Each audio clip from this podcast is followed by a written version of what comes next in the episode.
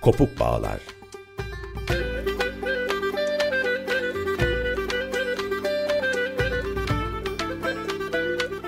Nesnelerin uzun tarihi.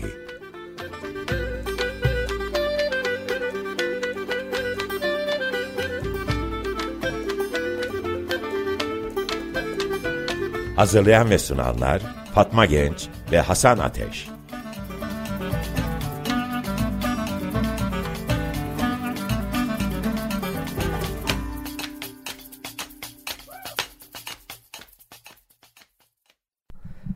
Açık Radyo'dan merhabalar. Kopuk Bağlar, Nesnelerin Uzun Tarihi programında beraberiz. Ben Hasan Ateş. Ben Fatma Genç. Açık Radyo'nun bu yeni yayın döneminde, yani 58. dönemde sizlerle birlikte olmaktan gerçekten mutluluk ve heyecan duyuyoruz. Açık Radyo'ya bize bu olanağı, heyecanı sağladığı için de çok teşekkür ediyoruz. Gerçekten bizim açımızdan son derece değerli ve özel bir an şu an itibariyle. Kopuk Bağlar programı esas olarak adını nereden aldı diye düşündüğümüzde ya da soracak olanlara, Lalle Leş'in Nora İstanbul Bir Hiçtir adlı şiir kitabından almıştı. Lalle Leş'in bu şiir kitabında şöyle diyordu: uzun yıllar benimle yaşamış bir nesne yok sanırım. Nesneyle kopuk bağım, nesnelerin uzun tarihini yazar mısın diyordu. Ve biz de bu şiirden hareketle nesnelerin uzun tarihi üzerine bir söyleşi, sohbetler dizisi yapmaya karar verdik. Bu şiirle tanışmamızı sağlayan sevgili Fuat Ercan Hoca'ya çok teşekkür ediyoruz. Darlı Reşe'ye de çok teşekkür ederiz ve Berna Güler Hoca, Hakan Koçak ve Çağrı Erbek Hocalara da çok teşekkür ederiz. Önümüzdeki dönemde kendilerini de burada konuk edip ürünler üzerinden konuşacağız. Programımız esas olarak gündelik yaşamda olan, alışılagelen, hep var olduğu düşünülen ürünler üzerinden, özellikle de ürünlerin modern dünya içerisindeki aldığı biçim üzerinden değişimlerini konuşacağız. Yani ürün, nesne, mal, metaya doğru nasıl bir süreç işliyor modern dünyanın kendisinde, bu süreç üzerine konuşacağız. Dolayısıyla markette, reyonda, vitrinde her gün rutin olarak gördüğümüz bu ürünler, nesneler, metalar esas olarak modern dünyada ulus devlet içerisinde nasıl bir biçim alarak biz son hallerini görüyoruz. Peki bu son biçimlerini, hallerini almış ürünleri, oluşum süreçlerini düşünmeye başladığımızda, yani geriye dönük olarak onun oluşumunu geriye dönük bir makara biçimi de düşündüğümüzde, doğada bir nesne ürün olarak bulunan bu ürünler emek güçleriyle, ulus devlet içerisinde sermaye birikim süreçleriyle nasıl bir form olarak karşımıza geliyorlar. Bunu konuşacağız. Burada sevgili Nurdan Gürbilek'in Vitrinde Yaşamak kitabında çok güzel bir ifadesi var. Bunu söyleyerek sevgili Fatma'ya söz vereceğim. Vitrinler hep bir bolluğa işaret eder. Ama bu bolluğu mümkün kılan, onu var eden, onun için harcanan, o sırada tükenen yer almaz vitrinde. İşte o sırada tam da tükenen, yani doğanın kendisini, emek gücünün kendisini, harcanan enerjinin kendisini konuşacağız burada. Evet sevgili Fatma, istersen seninle devam edelim. Kopuk bağlarda kopmayan bağların kendisi nedir? Biz neyi anlatmak istiyoruz? Buyurun lütfen. Öncelikle Açık Radyo'nun 58. yayın döneminde yer almaktan dolayı aşırı mutlu ve heyecanlıyız. Teknik ekipte sevgili arkadaşımız Berke var. Ona da çok teşekkür ederiz destekleri için. Kopuk bağlar dediğimiz şey aslında referanslarını da önemli çalışmalarda bulduğumuz ve sosyal bilimlerde de tartışılan bir konu aslında. Kitabı Türkçe'ye de çevrilen sevgili Sidney Mintz'in Şeker ve Güç çalışması aslında önemli bir izlek sunuyor bize. Bu kopuk bağlarımızın nesnelerle kurduğumuz ilişkileri nasıl anlayabileceğimiz yönünde. Diyor ki, şekerin daha geniş bir dünya ile ilgili olarak açığa çıkardığı şeyleri ve sonuç olarak da insanlar, toplumlar, maddeler arasındaki değişim ilişkilerinin uzun tarihini açıklamak olarak ifade ediyor. Ve devamında şöyle bir şey söylüyor. Bana öyle geliyordu ki tarladaki şeker kamışı ile fincanımdaki beyaz şekeri aynı anda görmenin bende uyandırdığı gizemli etki, ergitilmiş metal ya da daha iyisi ham demir cevherin ustalıkla işlenmiş bir çift kelepçe ya da pranga ile bir arada gördüğümde de belirmeliydi. Bu giz etkileyici olmakla birlikte yalnızca teknik dönüşümün gizi değil, birbirini tanımayan ama mekan ve zamanda aralarında bağlantı bulunan özel bir ilişki zinciriyle birbirine bağlanmış olan insanların da gizliydi diyor. Aslında tam da burada bizim de bağlarımızın koptuğu, nesnelerle çevrili olduğumuz dünyada tam da o bağlarımızın koptuğu yeri hatırlattığı bir vurgu yapıyor aslında Mintz. Meta üzerine tartışmalar, aslında meta derken de şunu da ilerleyen programlarda da detaylandıracağız ama aslında nesnelerin geçirdiği kimyasal ve teknik dönüşümler sonucunda aldığı formlardan bahsediyoruz. Şey, nesne, mal, meta ve neden bu ayrımları koyduğumuzu aslında bu programda da detaylandıracağız. İlerleyen programlarda da uzun uzun ele alacağız. Bu konuda Fernand Braudel'in maddi uygarlıkta tartıştığı önemli şeyler var. Bir kültür uygarlığı diyor ve bitkilerin, aslında doğal varlıkların nasıl şekillenerek dünya tarihini belirlediğine önemli vurgu yapıyor. Sombart var bu konuda ve Wallerstein var. Aslında dünya sistemleri yaklaşımları üzerinden bir meta zincirleri analizi yapılıyor. Ve burada da biçim almış ürünlerin üretim, dolaşım, tüketim ağlarının sürülerek aslında o bağdaki izini sürerek nasıl şekillendiğinin bir tarihin yeniden okuması olarak önemli bir tartışma olarak yürütülüyor. Ve bugün bu tartışmalar aslında çeşitli şeylerle genişliyor. Mesela Sven Beckert'in Türkçe'ye de çevrilen Pamuk İmparatorluğu kitabı tek bir ürünün biyografisi üzerinden aslında dünya tarihi hakkında sorabileceğimiz en önemli sorulardan bazılarına açılan bir pencere olarak ifade ediyor bunu. Tam da biz de o pencerenin olanakları üzerinden yeni sorularla yaşadığımız coğrafyayı anlamlandırabilmenin olanaklarını konuşacağız. Ve meta sınırları olarak tarif edilen Jason Pettelmore'un tartıştığı bir ekolde aslında bu tartışmanın son dönemde etkilerini sıkça da hissettiğimiz toplumsal ve ekolojik yıkıma genişletilmesi gerektiğini söylüyor. Ve son dönemlerde sıkça tartışıldığı üzere ve konuşulduğu üzere Dünyanın Sondaki Mantar kitabına da bir atıf yapmak isteriz. O da uygarlığın temel ilkelerin aslında ötesine geçen gerçek hikayelerini anlatmanın yeni yollarını bulma vakti geldiğinden bahseder. Ve bitkilerin yaban formlarından aslında nasıl endüstriyel yıkıntılar üzerinden var olma savaşını bir mantar üzerinden anlatır. Tam da aslında buradan Hasan'a dönerek Cumhuriyet tarihinde tam da 100. yıla girdiğimiz bugünlerde Cumhuriyet'in 100 yıllık referansları üzerinden, ürünler üzerinden bakmaya ne diyebiliriz? Evet, şimdi bu yıl itibariyle tabii Cumhuriyet'e dair hem matbu çalışmalar hem de bir dizi başka etkinlik gerçekleştiriliyor. Bunların belki en önemlilerinden bir tanesi 100 sene 100 nesne çalışmasıydı. Sen de oraya hem çay hem de şeker maddelerini yazdın. Belki ona birazdan değiniriz. Bu bence şu açıdan çok önemli. 100 sene 100 nesnenin de gerçekleştirdiği 100 tane nesne üzerinden Türkiye tarihine bakmak bizim açımızdan da çok ilham verici bir çalışmaydı onlarda.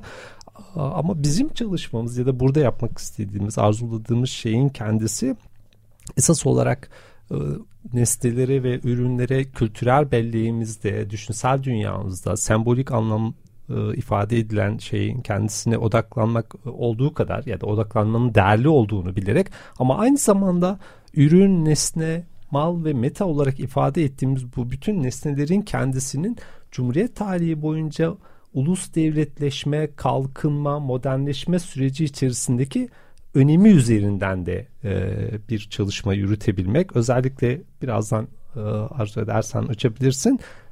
6 ürün Cumhuriyet açısından son derece kurucu bir paradigmaya da belki sahip. Ve bu henüz İzmir İktisat Kongresi'nin yani Cumhuriyet'in kurulmadığı İzmir İktisat Kongresi'nin gerçekleştirdiği 1923 Şubat ve Mart ayı itibariyle de zaten yeraltı ve yerüstü kaynaklarının Cumhuriyet'in kalkınmasının temel hazinesi olarak ifade ediliyor. Yani orman ürünleri, zirai ürünler ve madenlerin kendisi ayaklarımızı üzerine bastığımız zenginlik kaynağıdır diye ifade ediliyor. Arzu edersen buradan devam edelim. Evet, aslında bu konuda Atatürk'ün önemli bir sözü var. Ona atıf yapmak da belki daha açıklayıcı da olabilir. Bu memleketin halkı ellerinde örnekleriyle tarım, ticaret, sanat, emek ve sabanın temsilcisi olsun derken aslında bugün Türkiye haritasına baktığımızda da ürünler üzerinden şekillenen bir haritanın monokültür ürünlere dayalı bir haritanın nasıl aslında şekillendiğinin ön şeylerini görüyoruz. Tam da geçmişin kendisine kanca atarak aslında bugün için o sürecin ne kadar aktif ve ilerleyen bir süreç olduğunu da anlıyoruz. Tabii bunlar için aslında o tam da dediğimiz gibi doğada var olan şeylerin işte tarımsal ürünler, bitkiler ya da madenler eliyle onların dönüştürülmesi için aslında bir emek gücüne de ihtiyaç var. Bizim tam da bu konuda da ilerleyen bölümlerde de konuşacağımız önemli alt başlıklardan birisi de bu aslında. Ki bunu Atatürk İzmir İktisat Kongresi'nin açılış nutkunda da ifade eder. Çiftçinin sanatkara, sanatkarın çiftçiye ve çiftçinin tüccara ve bunların hepsinin birbirlerine ve işçiye muhtaç olduğunu kim inkar edebilir diye de sorar. 1. 5 yıllık ve 2. 5 yıllık sanayi kalkınma planları da aslında bu anlamda önemli. Çünkü bu sanayi planlarının öncelikli hedefi aslında bu coğrafyayı iklim, su, toprak verimi bakımından tarım bölgelerine ayırmak gerekliliği üzerinden şekillenir ve rasyonel bir tarım kalkınmasını kolaylaştıracak endüstriyel bir ürünü yani fabrikalarını yaratabilecek bir tarımsal ürün örüntüsüne aslında dönüştürür. Belki biraz orayı sen açmak istersin.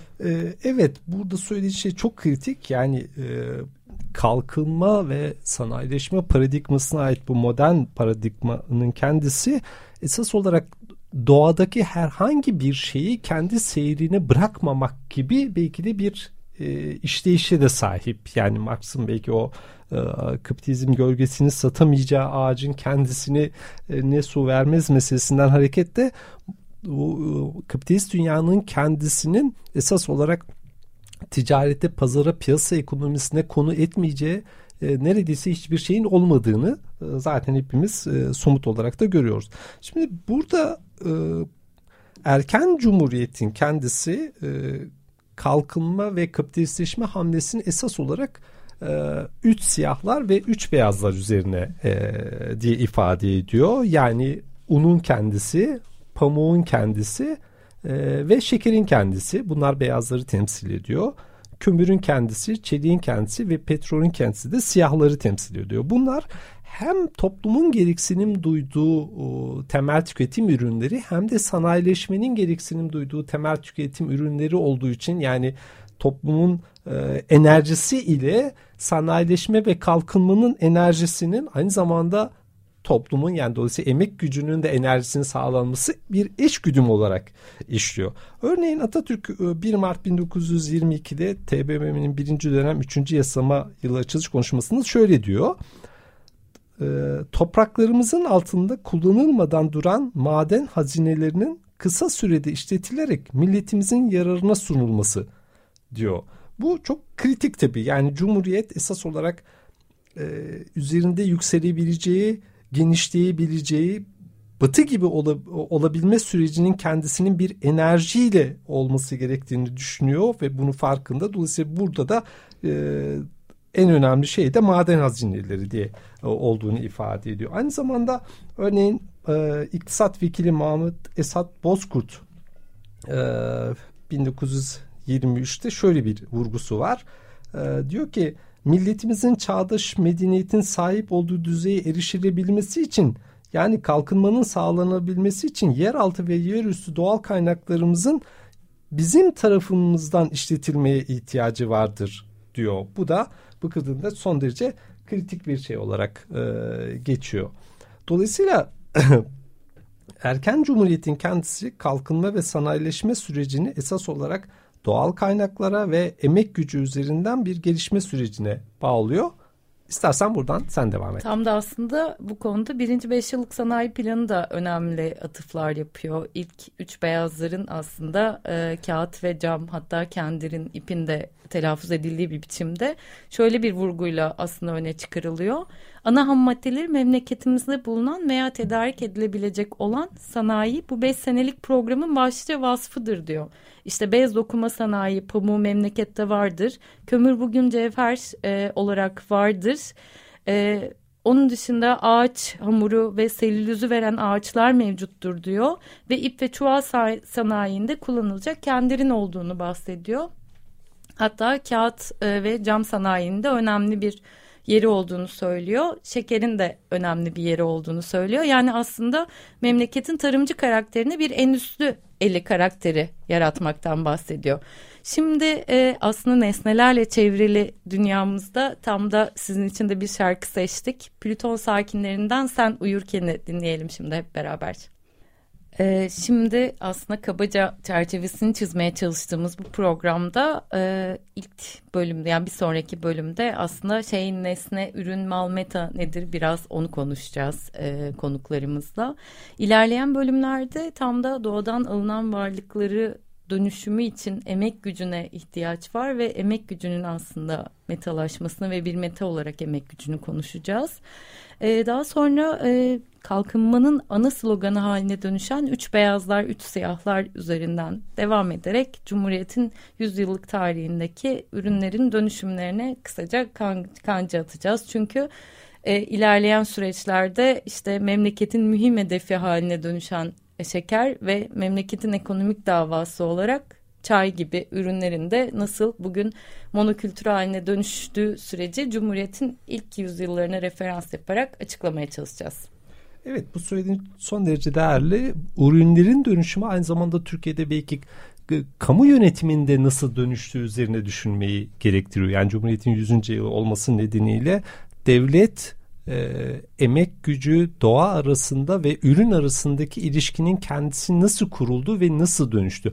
Burada genellikle şöyle bir şey yapılıyor. Tabii Türkiye tarihi dönemleştirirken tabii ki çok değerli hocalarımız dönemleştirmede çok değerli katkılar sundular ve burada tabii belki özel olarak Türkiye siyasal tarihine bağlı olarak bir siyasal dönemselleştirme genellikle yapılıyor ya da dönemselleştirmenin ana öğesi, asli öğesi genellikle siyasal momentler oluyor. Sosyal ve kültürel süreçler de buna bağlı olarak işleniyor. Belki tersinden peki Cumhuriyet tarihini bir ürünler üzerinden okumak mümkün mü? Bir dönemleştirmeye gitmek mümkün mü? Yani ulus devletin yaratmak istediği ekonomi ve toplumsal hayatın ihtiyaçlarıyla ürünlerin dönüşümü arasında, biçimlenişi arasında, işleyişi arasında nasıl bir sosyal, kültürel, siyasal atmosfer yaratıldı ve bu nasıl dönüştü? Bunları, yani soruyu tersten sorarak belki bir işleyişi anlamak, açıklamak mümkün müdür de diyebiliriz. Belki bunun çok spesifik örnekleri olarak çay ve şeker tabii çok spesifik örneği, senin de çalıştığın bir saha olarak. Tabii aslında buradan şu soruyu da sorabiliriz. Hani coğrafya olarak baktığımızda aslında bir bitkinin coğrafyaları aşarak buraya kadar gelmesi ve aslında burada da bölgeler nezdinde asıl nasıl olarak farklılıklar aslında sergilediğinin, bu gelişme, kalkınma söyleminin biraz eleştirel bir mesafeyle de durarak aslında o farklılıkları ve aynılıkları da göz önüne sermek ve beraber düşünmek amacımız. Biz teşekkür ederiz bizleri dinlediğiniz için. Umarız bir girizgah olmuştur bu. Son sözü sana vermek isterim Hasan. Süremi sonuna kadar kullanacağım sanırım ama şöyle tabii ki bitirirken belki şunu söylemek mümkün. Ürünlerin kendisi üzerinden konuşmak ama aynı zamanda ürünlerin tarihsel serüvenini ve ürünlerin taşıdığı sosyal ilişkileri biz konuşmak istiyoruz özelde. Yani ürünün kendi kendine, kendi başına, kendi seyriyle bir şey ifade ediyor. Evet, ama bu geç kapitalist toplumlarda doğanın ve doğal ürünlerin kendi seyrine bırakılmadığını hepimiz gündelik hayatımızda son derece tanık olarak, yani tanık olduğumuz ve yaşadığımız bir süreç olduğuna göre ürünlerin sosyal bağlantılarıyla, sosyal ilişkileriyle toplumsal ve siyasal alanla, siyasal alandan kastettiğimizde kamusal otoritenin kendisi, yani ulus devletin kendisiyle doğa arasındaki işleyişi arasındaki bağlantıyı kuran emekle nasıl dönüştüğü, nasıl devindiğini anlamaya çalışıyoruz. Dolayısıyla birikim süreci ne esas olarak maddeler, ürünler, nesneler nasıl bir katkı sunuyorlar, yer alıyorlar demek istiyorum ve teşekkür ediyorum. Nasıl bir mekansal peyzaj yarattığını da aslında konuşacağız bir yanıyla. Evet, evet. Tabii burada belki sevgili Berna Güler Hoca'nın da yaptıkları daha önce çok değerli bir şey vardı. Bunu kendisi konuk ettiğimizde de konuşuruz. Yani Türkiye coğrafyasını az önce ifade ettiğin şey, o mekansallığın kendisini, coğrafi dağılımı kendisi acaba bu ürünlerin sosyal hayatla Türkiye'deki modernleşme ve birikim sürecine bağlı olarak okumak da mümkün müdür? Böyle bir haritalandırma yapmak da mümkün müdür diyerek sevgili Berna Hoca ve Fuat Hoca'yı da burada tekrar yad etmiş olalım. Çok teşekkür ediyoruz dinleyicilerimize ve teknik masada sevgili Berke Akmeş arkadaşımıza. Görüşmek üzere, hoşçakalın lütfen. Görüşmek üzere, hoşçakalın.